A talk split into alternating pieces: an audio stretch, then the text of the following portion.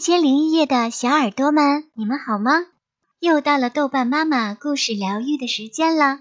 如果想听到更多豆瓣妈妈的疗愈故事，欢迎搜索关注豆瓣的伴儿。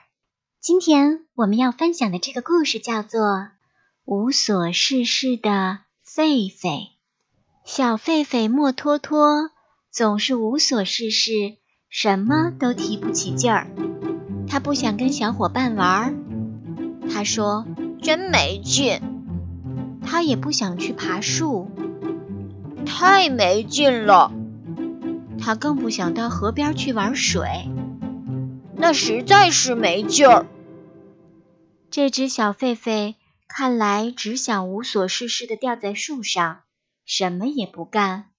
妈妈可急坏了。于是妈妈请聪明的爷爷跟莫托托聊一聊。爷爷在莫托托身边坐了下来，给他说好玩的事儿。可莫托托觉得爷爷说的事情一点都不好玩，他不想到悬崖边上去扔石子儿，真没劲。他也不想在长长的树藤上荡秋千，太没劲了。他也不想在又深又高的草丛里打滚儿。那实在是没劲。于是爷爷问他到底想要做什么？这个问题呀，可把莫托托给问倒了，因为连他自己也不知道自己想做什么呢。可他不想承认自己也不知道做什么好，于是就说：“我只想自己待着，什么事都不做。”然后他就从爷爷身边跑开。沿着一条小路走进深深的灌木丛，去找一个舒舒服服的地方，好坐下来什么都不干。跳过灌木丛的时候，小狒狒莫托托看到路边的树旁有一个像箱子一样的东西，这个小东西的顶和底都是平平的，四周都是闪光的条条，前面还有一扇小小的门，门里呀。有一根熟透的黄灿灿的香蕉，咦，莫托托最喜欢的可不就是香蕉嘛？这看起来是一个可以让我舒舒服服坐着，什么都不干的好房子。小狒狒莫托托想着，就毫不犹豫地走进房子，坐下来吃香蕉。他刚拿起香蕉放进嘴巴，小房子的门就给关上了。开始的时候，小狒狒莫托托一点都不担心，因为啊，他忙着享受那颗黄灿灿的香蕉呢。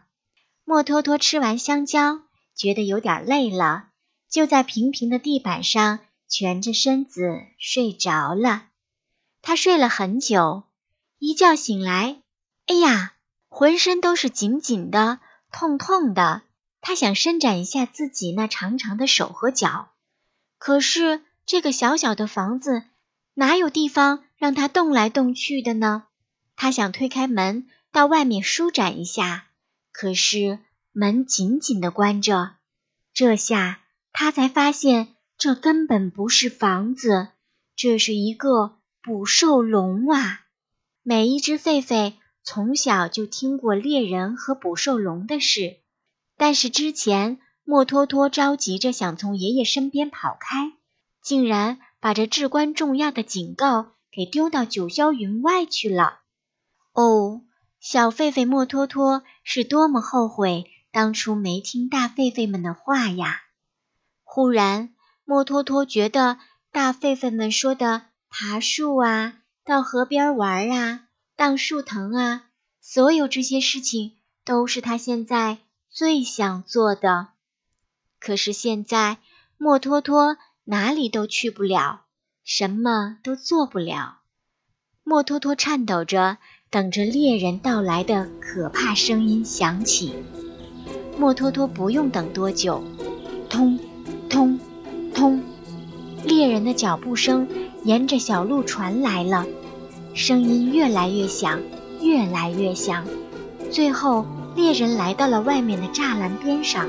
伸出手臂要提笼子，忽然莫托托听到了一声响亮的吼叫，一只大狒狒就像一道闪电，呲着强有力的雪白牙齿，从旁边一棵树荡到笼子旁边。